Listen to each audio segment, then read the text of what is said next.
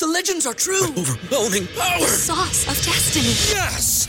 The most legendary sauce has arrived as McDonald's transforms into the anime world of WickDonald's. The greatest flavors unite in all new savory chili McDonald's sauce to make your 10-piece Wick Nuggets, fries, and Sprite ultra powerful. Unlock manga comics with every meal and sit down for a new anime short every week only at WickDonald's. Ba-da-ba-ba-ba, go! At participating McDonald's for a limited time while supplies last.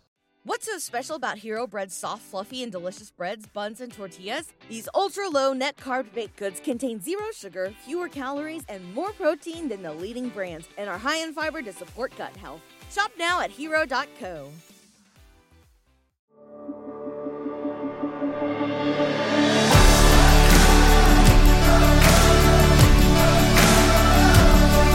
Welcome to the Gravity Leadership Podcast. Gravity Leadership is a growing network of people who believe the center of the Christian life is the love of God revealed in Jesus Christ, and that learning to take love seriously is vital for how we practice discipleship, mission, and leadership. The Gravity Leadership Podcast explores, in practical ways, how to root our lives and our leadership in this love that holds all of us and everything together.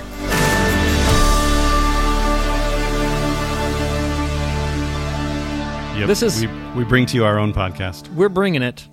Uh, this is Matt Tebbe. I'm joined with uh, Ben Sternke, Hey guys, and we are in the middle of our series, uh, Being a Christian in America. It's a little dicey out there, Ben. You've been on the Mm-hmm. Yep. streets lately? I have. Yep, every day I uh, I look at, at I at least look out my window, and uh, my window looks out onto the street, and uh, yeah, I can tell it's getting dicey out there. It's a little scary. I mean, there's people out there. I don't know if you knew this, but not everybody's a Christian. And I Not didn't, everybody's a Christian. I didn't know if you It's knew true. this, but not everybody sees being a Christian in America the same way. Mm, I definitely knew that. Although not from looking out at my street, but more from looking at Facebook. Oh, That's yeah. how I know that. So, Okay. Well, um, I'll send you a. I have a Infowars article about that. I'll send it to you later. I got it from Facebook. Uh, so today, one of the th- one of the themes that's emerging as we as we work through this series is how the words Christian uh-huh. and the the identity of American, how they have become conflated, meaning Hmm. how they are becoming one thing. And part of what we're trying to do here is pull them apart and look Mm-hmm. at okay, what what makes a Christian and what makes an American and how are those things conducive to one another and Mm-hmm. How do those things conflict one another? Yes. Right? Um, it's a fun little thing. yeah no it's it's necessary work i think it used to be it used to feel a lot more comfortable to be an american than to be a christian and um i think there were just it it was easy to sort of uh, just assume that a lot of these things that we're now realizing we need to tease apart a lot of these things just sort of comfortably coexisted Yes. you know and so a lot of what we thought about the american dream for example to get to our inter, you know to, to start to introduce our interviewee did today.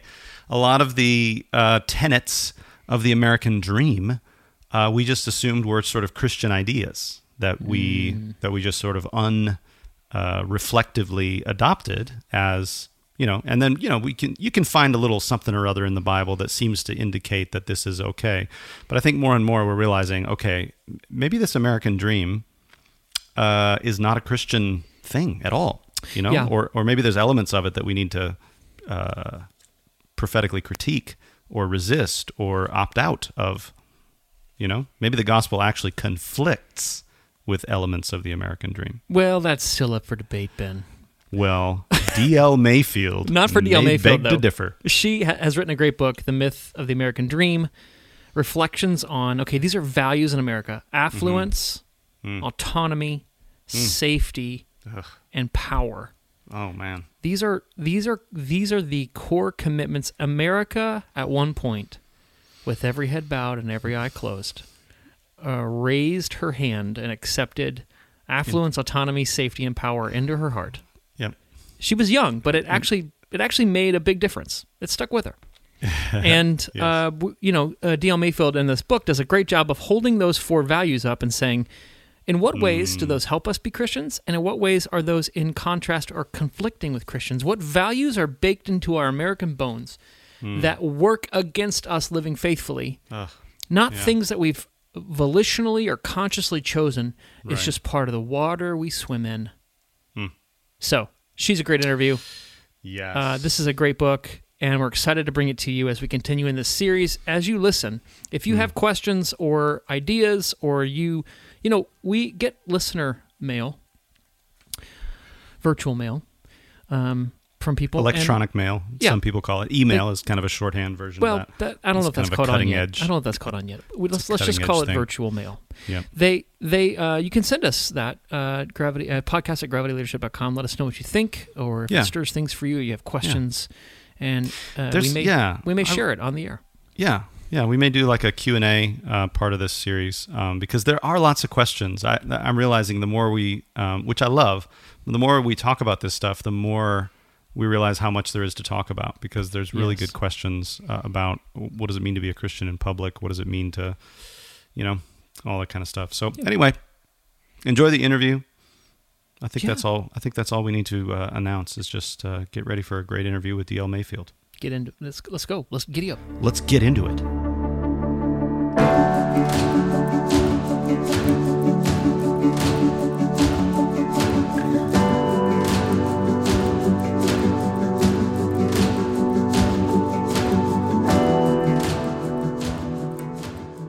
Danielle Mayfield, welcome to the Gravity Leadership Podcast. Thank you so much for having me here.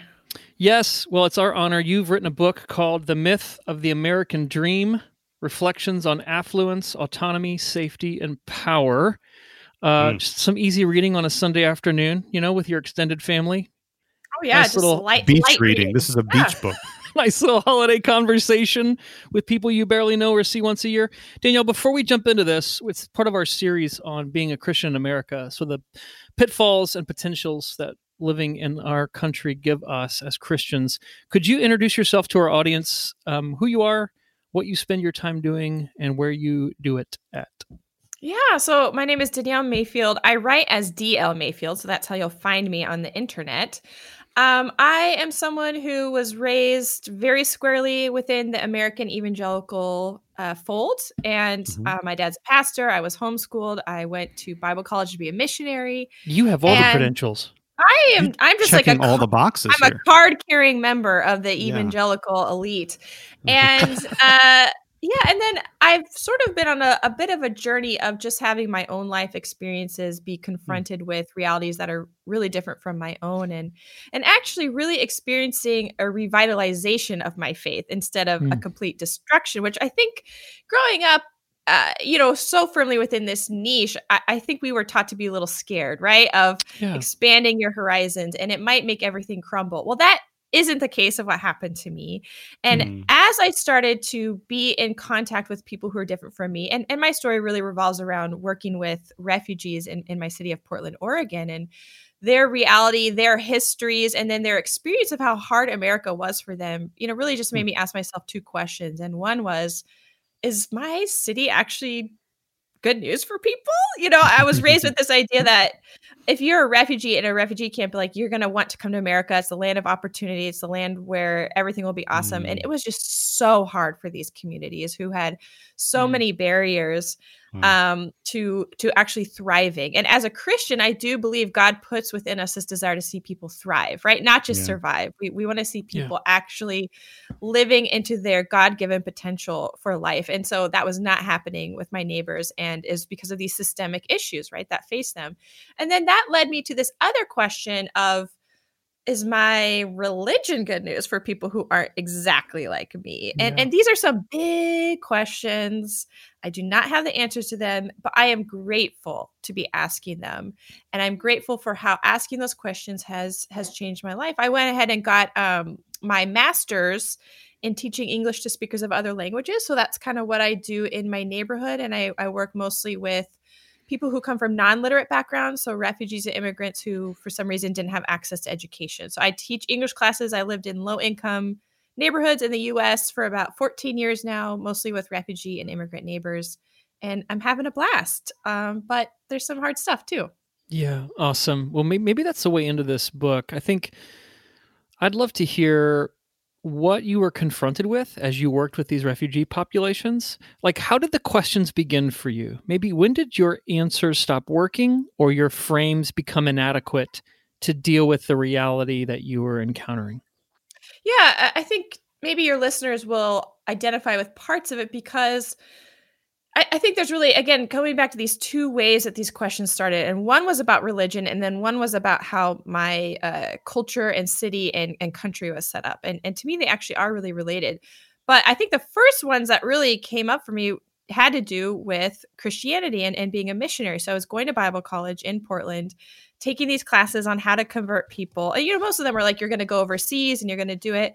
And that's, uh, I was sort of feeling a little antsy. So I decided to like practice on people and, and heard about these refugee groups in Portland who were Muslim. They came from these rural tribal backgrounds. I was learning how to convert people and and really this idea that it would be a pretty easy process, right? You would show the Jesus film, you would walk them through the Romans road. And, uh, you know, either people would convert or you would then move on, right, to the next group of people that might be more receptive to it. So I actually did that. I, w- I was working with these refugees through a resettlement agency and I was supposed to be teaching them English, but I'm like 19 and don't know what I'm doing. And instead, I just sort of got absorbed into their community, into their life and, and started hanging out and working with the kids. But I did do things like, like show the Jesus film and actually to this like a packed apartment full of families. There's probably like four or five families from um, this uh, Somali culture there. And after we watched it, like sort of the main patriarch of the community just looked at me and he kind of held his hand up to his chest and he said, You know, Isa, Jesus is here, but Muhammad is here. And then he put his hand over his head. And then they all just looked at me like, Yeah, that's great. You're a Christian. We're Muslim. Um, we can't pay our rent next month. Like, could you help us? Figure out how to mm. pay our bills, right? And so for me, that was such a watershed moment of like I'm doing everything I know how to do to be a good Christian and to share the good news.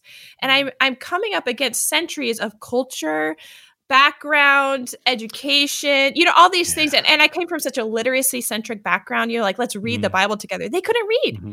They literally could not read in any language. And so you know, there's so many barriers. And again, looking back, I'm just so grateful I was forced to have to ask myself these questions because now I am really all about a faith that incorporates our actual lives. If Jesus mm. is hmm. good news for my friends spiritually, he's also going to be good news for them economically. And they should be able mm. to have all their basic needs met and, and all this stuff, which in some ways actually is really hard because that is a long term journey with people, right? That's not like yeah. you swoop in, you convert people, you get to rejoice and you get to leave. And so mm.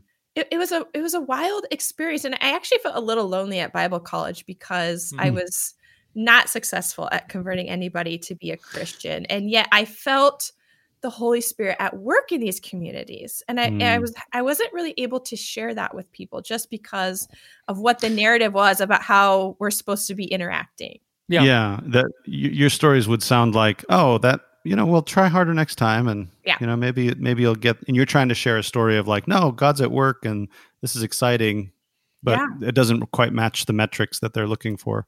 It doesn't yeah, count. and exciting in that well, and also just exciting in that we as the church, we as Christians are invited into these long term relationships to help make mm. our communities places of flourishing and yeah. not just for us, right? And I think it's mm-hmm. been a little hard for me. And, and this goes, so that's kind of what my first book, Assimilate or Go Home Notes from a Failed Missionary, was about. And then my, my second book, The Myth of the American Dream, is a little bit more about how can we start to understand that we really if we have this vision for flourishing from God, you know, this vision of shalom as as you know it's called in the Old Testament, um, have we focused it too much on just our churches or just our mm. families?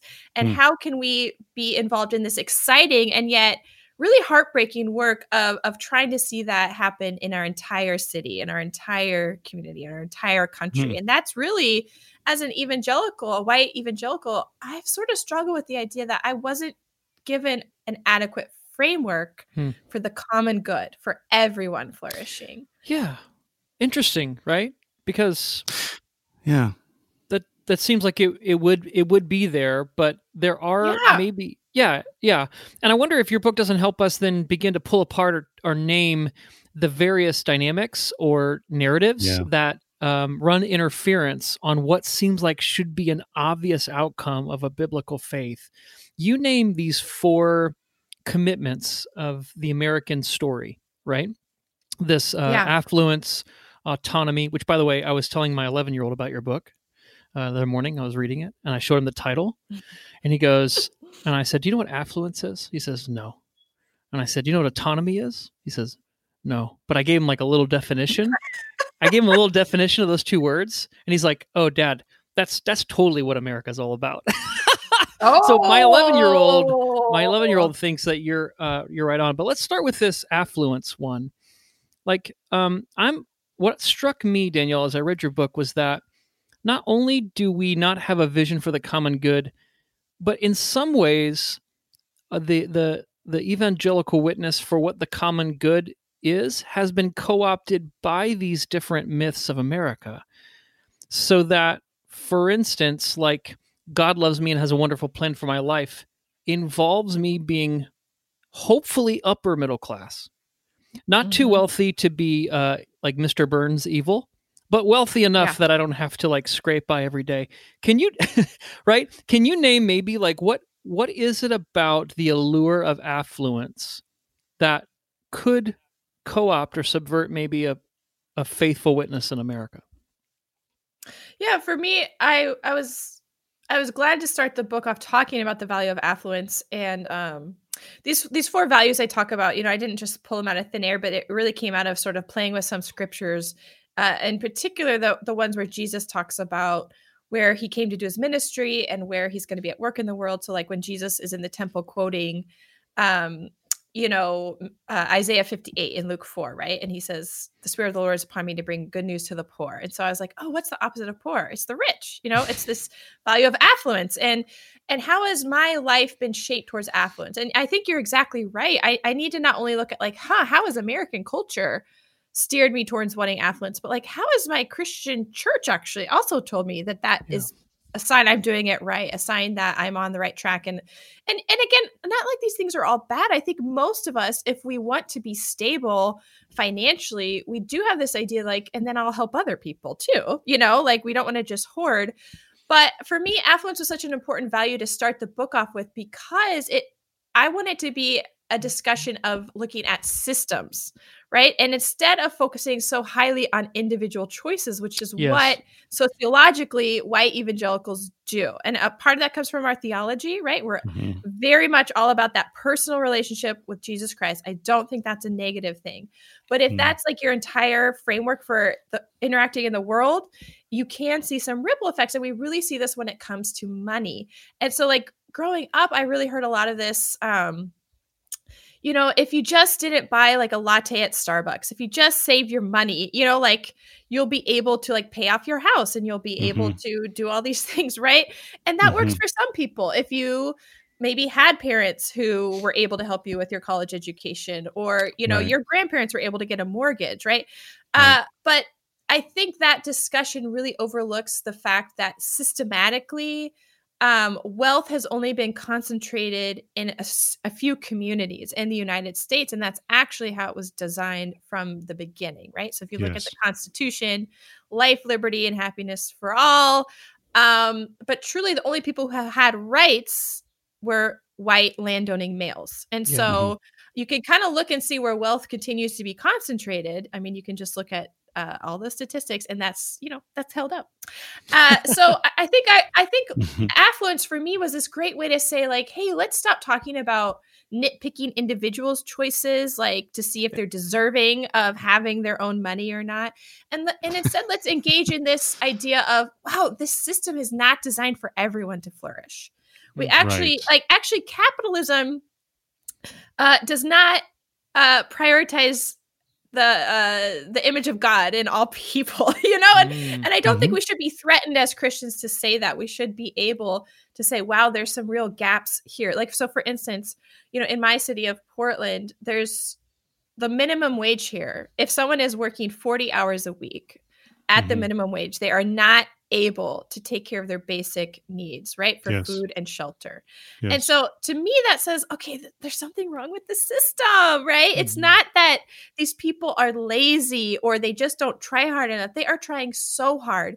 And our system does not take care of them. Our system does not adequately take care of them. So that's kind of more what I would like to talk about. And I think that's a more biblical approach to talking about wealth is Mhm. we, we don't say it's all bad or it's all good, but I say in the book that uh, this theologian Walter Brueggemann really helped me see Hmm. that wealth is like a main preoccupation of the Bible, which means Yeah. economics is, is a huge issue in the Bible. And and one of the main things the Bible says is that wealth is a blessing from God. And then the Mhm. number two thing it says, wealth makes us forget our neighbors in need. And we Mm. have to hold Mm. both of those in tension at all times. And I see Christians, you know, kind of choosing one of those things to focus on more more than the other. Yeah. Yeah. So there's like a yeah, there's a an inability to kind of hold hold those two things together. To say, yeah, it can be both of these things. It can be a blessing from God and it can be a way that I insulate myself from the needs of my neighbor. Yeah. And you know, it can become a, a a hazard to my faith.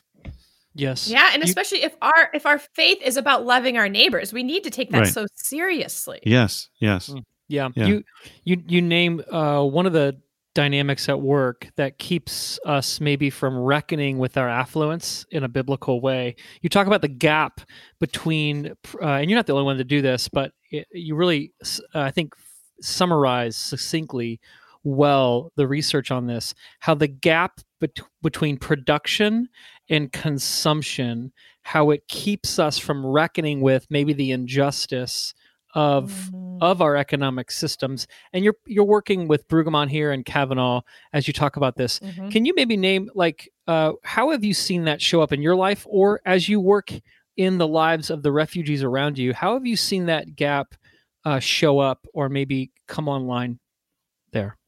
Yeah, I think that's a really huge question because because of our sort of like globalized economic system, we are so removed, as you said, from who's producing the goods that we buy very cheaply. And and I think uh, you know when I was younger, I was really fixated on this question because I wanted to do everything perfectly right. and actually, a- as we're in this pandemic, I, I've seen some of these questions arise too, like uh you know should we use amazon to get goods right now is that better than going to walmart or you know what i mean? Like we're all having to ask ourselves these questions like who are we putting at risk? Who are we Mhm. profiting off of? And and i think it's okay to just ask those questions. I'm not sure i have a right answer except to say leaning in to truly how we're engaging in the world in every step that we can is going to ultimately be helpful. But the system is designed to break us down and to be overwhelming to the point we just end up opting out and we just choose whatever's cheapest for us or what's most convenient you know and and i do the same thing too so so i think what's so fascinating about cavanaugh is he's able to take sort of a spiritual look at that and say god did not design us to be consumers god did not Yes. design us to be isolated from our neighbors god does not want us to buy into the pharaoh mindset which says you have to exploit people in order to prosper and so, Mm. really looking into the deeper spiritual truths. One of the things I loved about Cavanaugh is he said, if we are just, we live in a consumerist society, we just have to accept that, right? And so, that's America. That's how we live. It has spiritual effects on us. And he said, one of the things you can do to sort of combat this consumer mentality is to create because we are made in the image of a creator God. And that's one of the ways we can Hmm. sort of start to slowly start this spiritual discipline of learning how to create. And I actually have seen that happening a lot during this global pandemic, right? Like Yes. people Yes. are making masks, people are um baking sourdough bread which i know like some people make fun of hipsters for doing that but i love it i love making sourdough bread and i honestly feel like it's almost like a spiritual thing like i get to be making this thing Yes. Yeah. paying attention to it and then feed my family like it feels awesome Yeah. um and i think it does connect me to who i'm made in the image of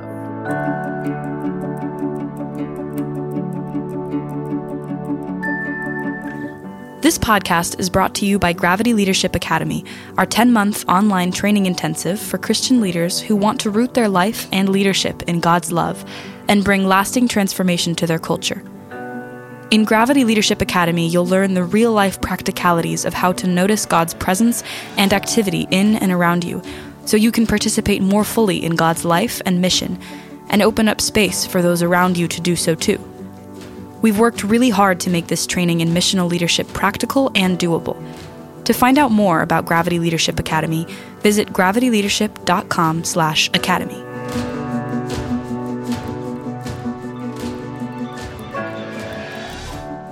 Yeah, I see this in my kids, Danielle. I've got an eight eight year old and eleven year old, and they're cooped up in quarantine now, going on three three months. And when my Oh. kids are most crabby, grouchy, out of sorts, it's when they want the fifty dollar sweatshirt that they can't have. When their friends get roller skates and now they want them to. When they are mad that their iPad keeps crashing while they're playing their video game and they want the Nintendo Switch. And when they come alive is when they're ma- they're taking trash and making an obstacle course in the backyard.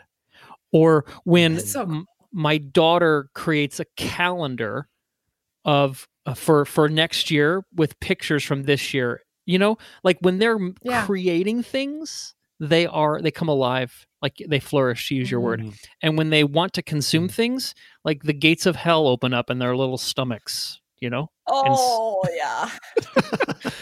I don't know if you can relate Yep. to this, but yeah, that's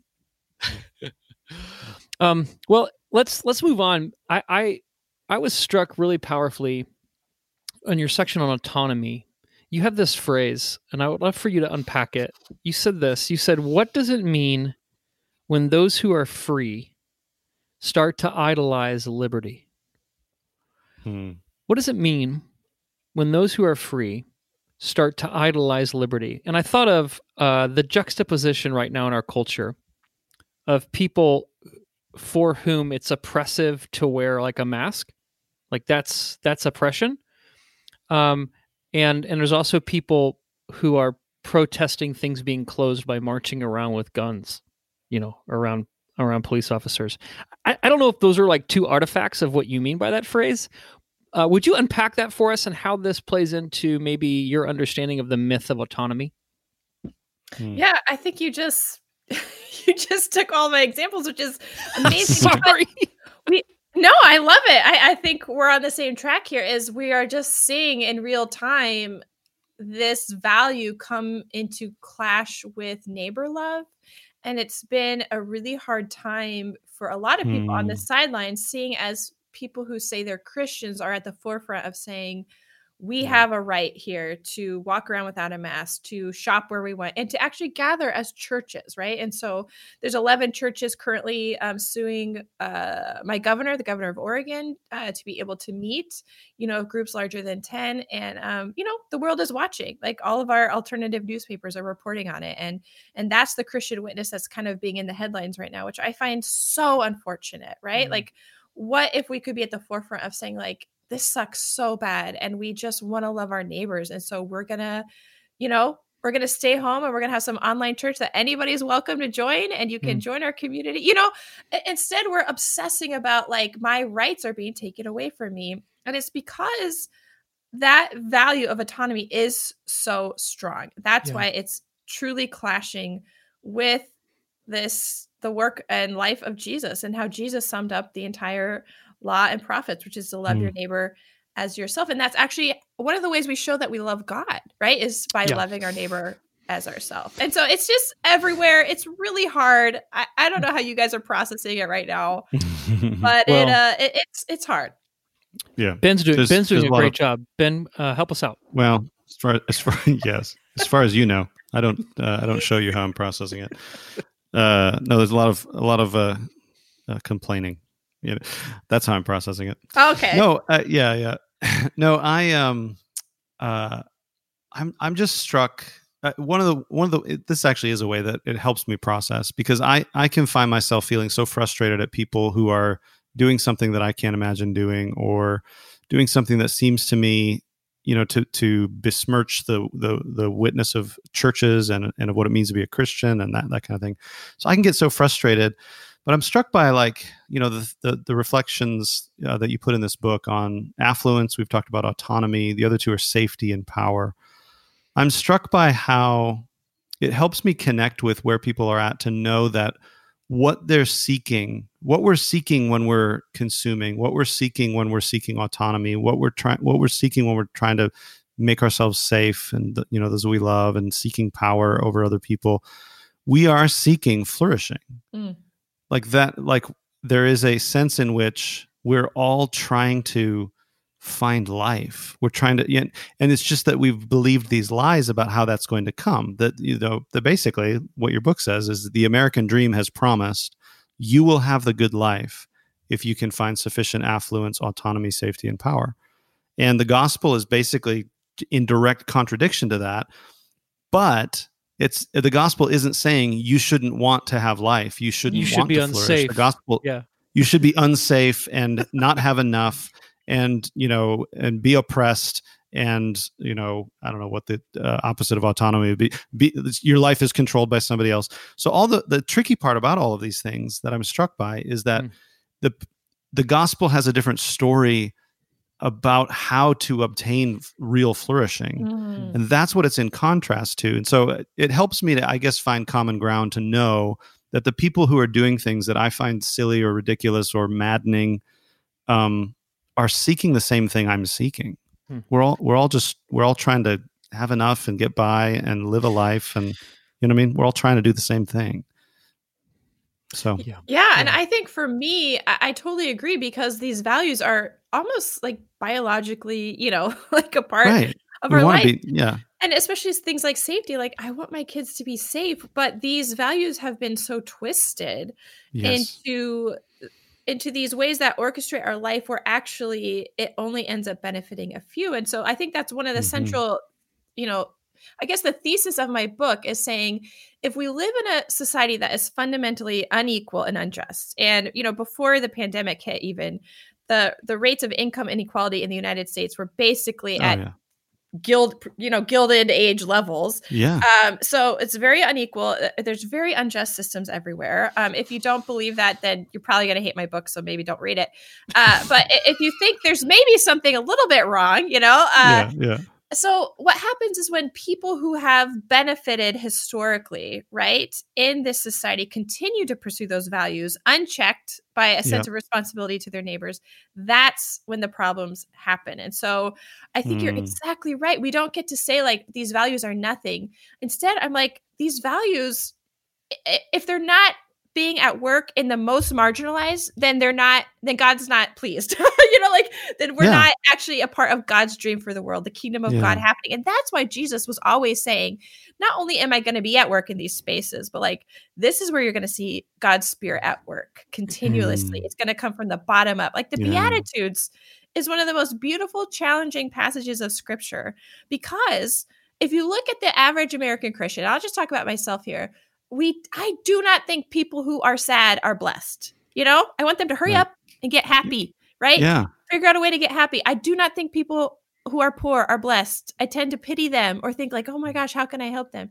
And, and yet i have to be confronted with the fact that jesus was saying like no these are the people who are going to have the keys to creating mm-hmm. a society where everyone flourishes yeah and that's how we have to sort of shift our narrative right and, and in fact yeah. I kind of don't even want people to read my book. It's like I'm just I'm just a privileged person struggling with it here. Right. yeah. For how to for how to move forward, we Yeah. have got to be listening to people who Mhm. have been on the margins of this society for for forever, right? So Yes. that's and that's the part that's so exciting about being a Christian and being an evangelical. I'm on this journey of being like, wow, we don't have all the answers.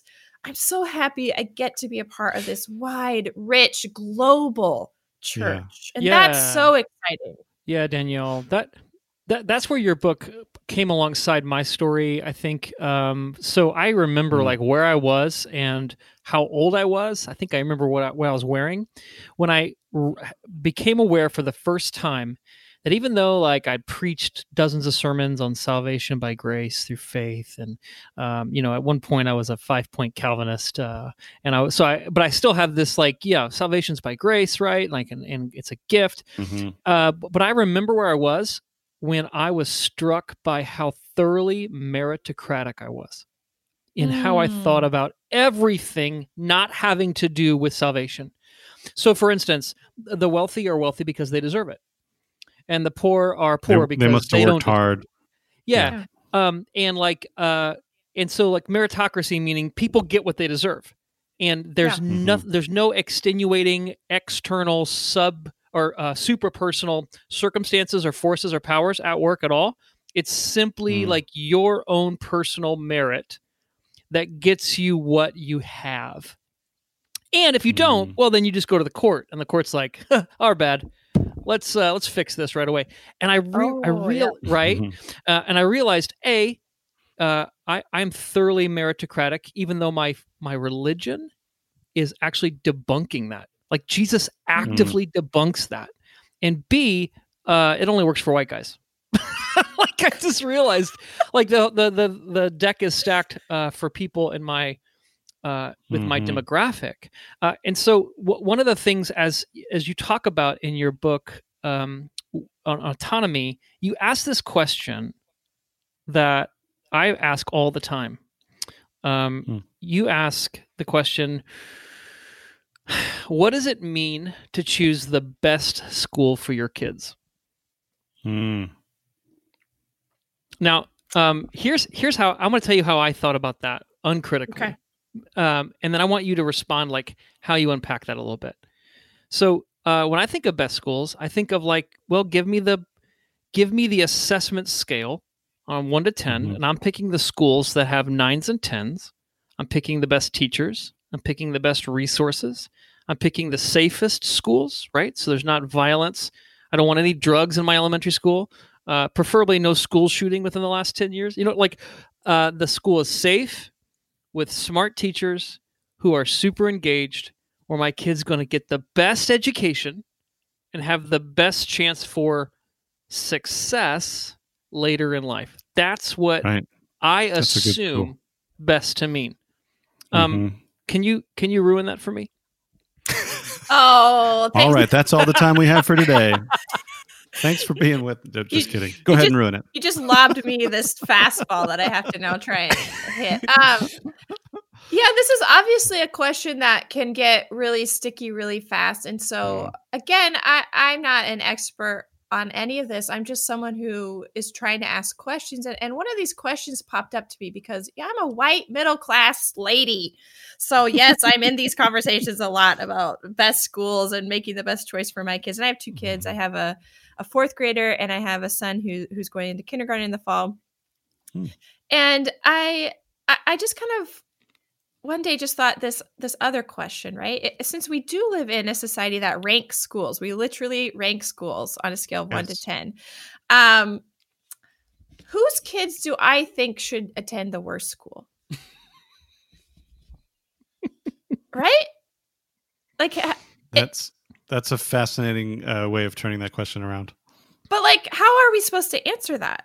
It's a really hard question. But I actually think the God that I serve in Christianity is asking that question, right? And the God that I Mm. serve, um, his eye is on the sparrow, right? His eye is on these lowest rated public schools. And and so I have lived in these low income neighborhoods and I've been committed to my neighbors. I'm trying to practice neighbor love. It's very, you know, low income hmm. usually.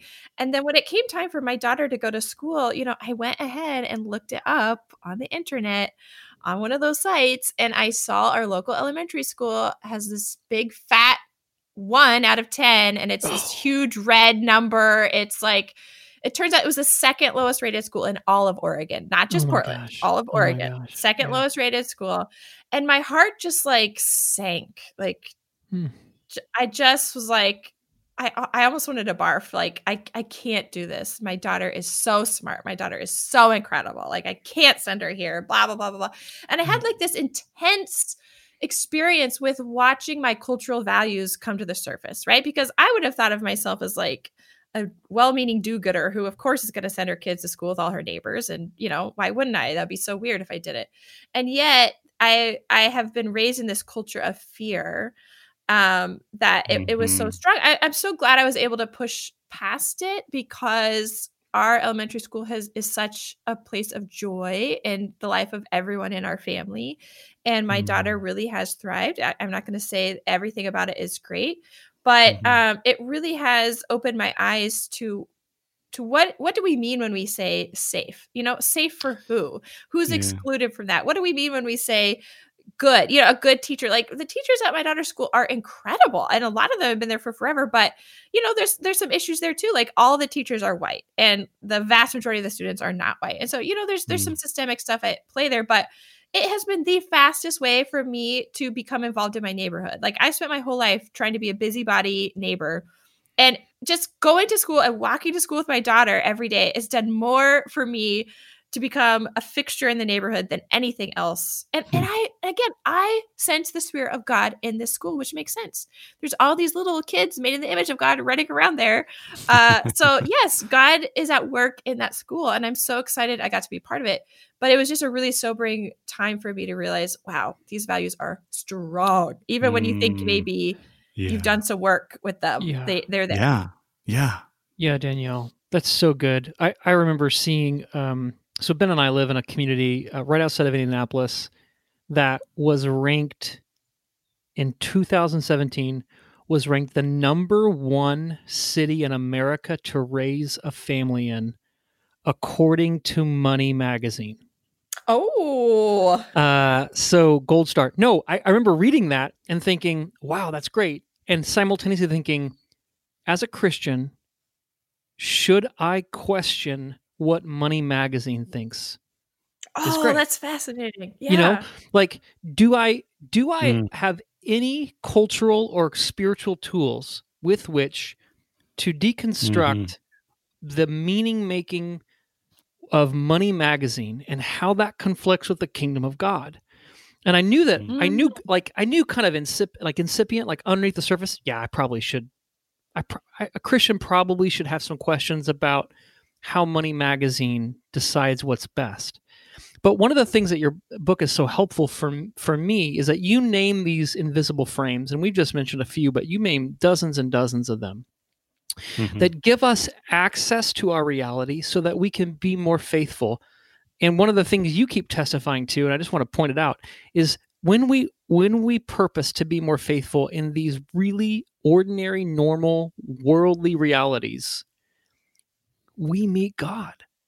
Like they Mm. become doorways into the presence of the triune God. So like God is inhabiting these spaces if we have eyes to see and ears to hear. Am I am I hearing you right? Oh yeah, it's it's I it's just really nice to hear you say that because sometimes I feel like I'm trying to explain my testimony, right? To communities that trained me to share my testimony, but it's not quite matching up. And so um, I've really I remember the first time I read about um, Dorothy Day, who started the Catholic worker movement in the in the Catholic Church.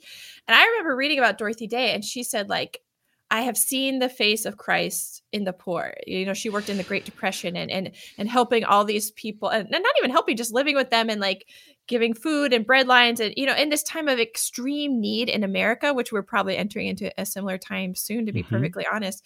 You know, she said, "I have met Christ there. That's where I meet Christ," and and she tried to orchestrate her life where she would continue to have these experiences with Christ. And I was like, "Oh my gosh." That's what happened to me. I, I was supposed to be the missionary and bring Christ with me into these neighborhoods. Instead, I'm in these neighborhoods and I am meeting Christ and my life is being transformed. And, and I feel like I'm on this path of, I hope it's the rest of my life. I, I am just continually transformed by meeting Jesus in the world. Mhm. Um, and, and I'll continue to choose to want to follow Jesus. Mm. Yes. Yeah, that's so helpful. And I, I think one of the things I'm just reflecting on what um, you know, we're we're all pursuing flourishing, right? And um, the gospel has some things to say about what that looks like that conflict with the American dream. And I I think I think it just feels really risky for most people to really believe that that might be true. You know, like I can't remember what you said. uh, I think this is Brueggemann talking about uh, that. Really struck with me. Stuck with me again. Talking about the Pharaoh. Um, I don't know. You called it a prin- principle or something like that. That basically, I, I think most of us believe we wouldn't we wouldn't have thought through this, but most of us believe that for me to prosper, somebody else has to suffer or Mm. somebody has to be exploited for me to prosper you know so like w- let's send my kids to the best schools but we don't think about well like why are there bad schools and who should go to those schools you know we just assume yeah we should all just compete for these best schools so anyway all that to say i i've found your testimony really helpful just on this podcast i think that's what we need to really believe that maybe maybe we can all flourish you know and nobody needs to be exploited that feels really risky un- mm. until you hear voices like yours that say actually i've i've tried this and it it's actually true you know yeah. like uh we we i took the leap you know and here's my testimony and here's how i found jesus and life you know in these places that the you know for those of us who are kind of bathed in the american dream it doesn't seem real it doesn't seem true that can't be it. Um, but I, I, appreciate you uh, telling us this and voices like yours who are saying that actually is true. It actually is true. Hmm. so, yeah and I, I, will say my book can feel a little like a bit of a Debbie Downer at times because that, that is also how I go through the world. So, so of course, I'm finding joy and a, a real faith with God. That doesn't mean it. I'm always happy, and uh, I think I think you'll see that in the book. yes, yeah.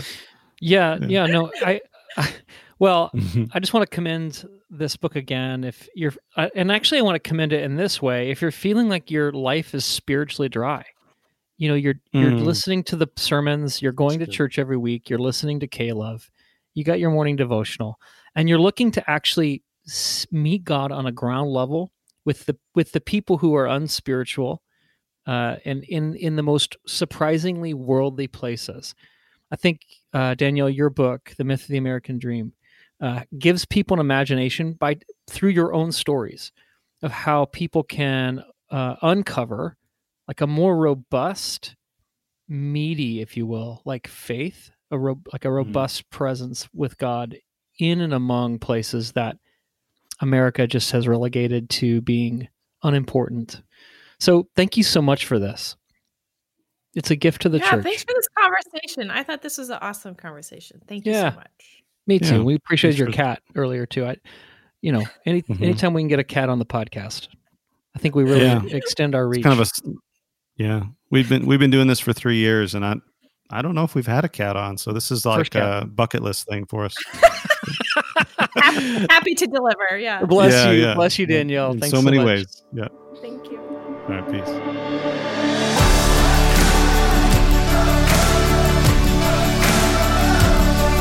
Thanks for joining us for this episode of the Gravity Leadership Podcast.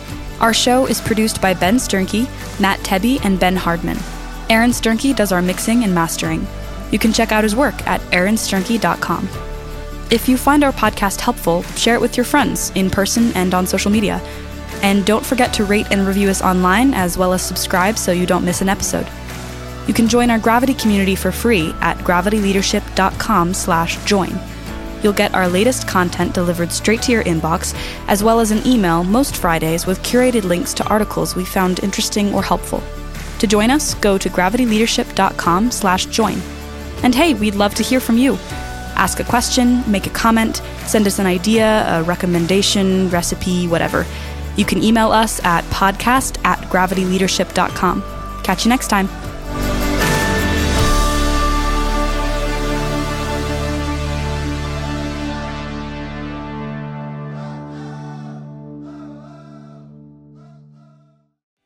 Special about Hero Bread's soft, fluffy, and delicious breads, buns, and tortillas? These ultra low net carb baked goods contain zero sugar, fewer calories, and more protein than the leading brands, and are high in fiber to support gut health. Shop now at hero.co.